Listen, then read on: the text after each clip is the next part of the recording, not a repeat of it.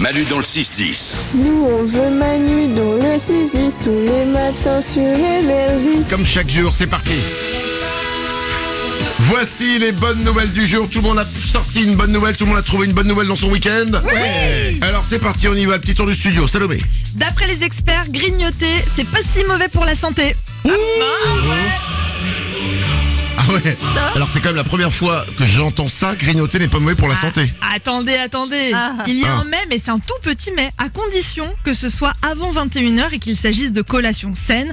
Alors des fruits, des yaourts, des noix, mais aussi des bonbons et des pop-corn de temps en temps. Ça, c'est OK.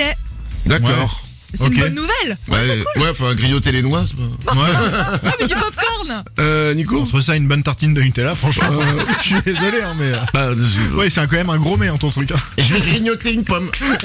Allez, wouh. Non mais je dis pas que c'est bien. C'est c'est- non mais c'est bien, c'est sain et tout. Putain, c'est chiant.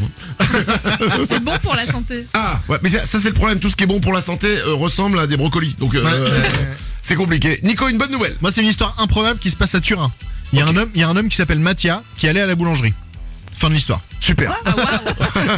Il va à la boulangerie, il lève la tête et là, il y a un enfant de 3 ans qui tombe du cinquième étage.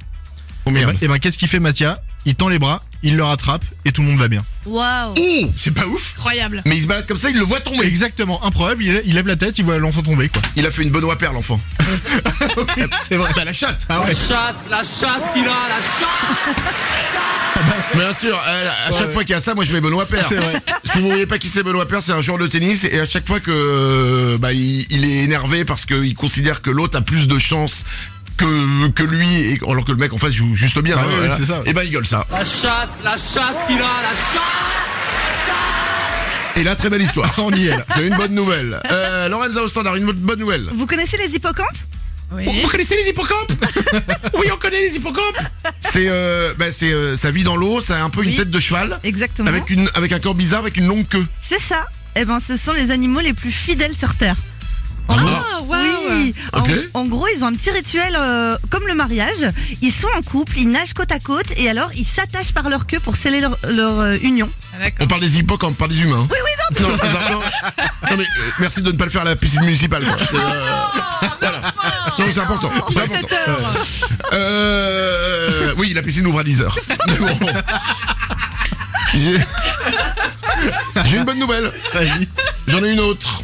Euh, vous avez déjà essayé de résilier un abonnement et ça a été une galère Oui. Depuis ce week-end, c'est terminé.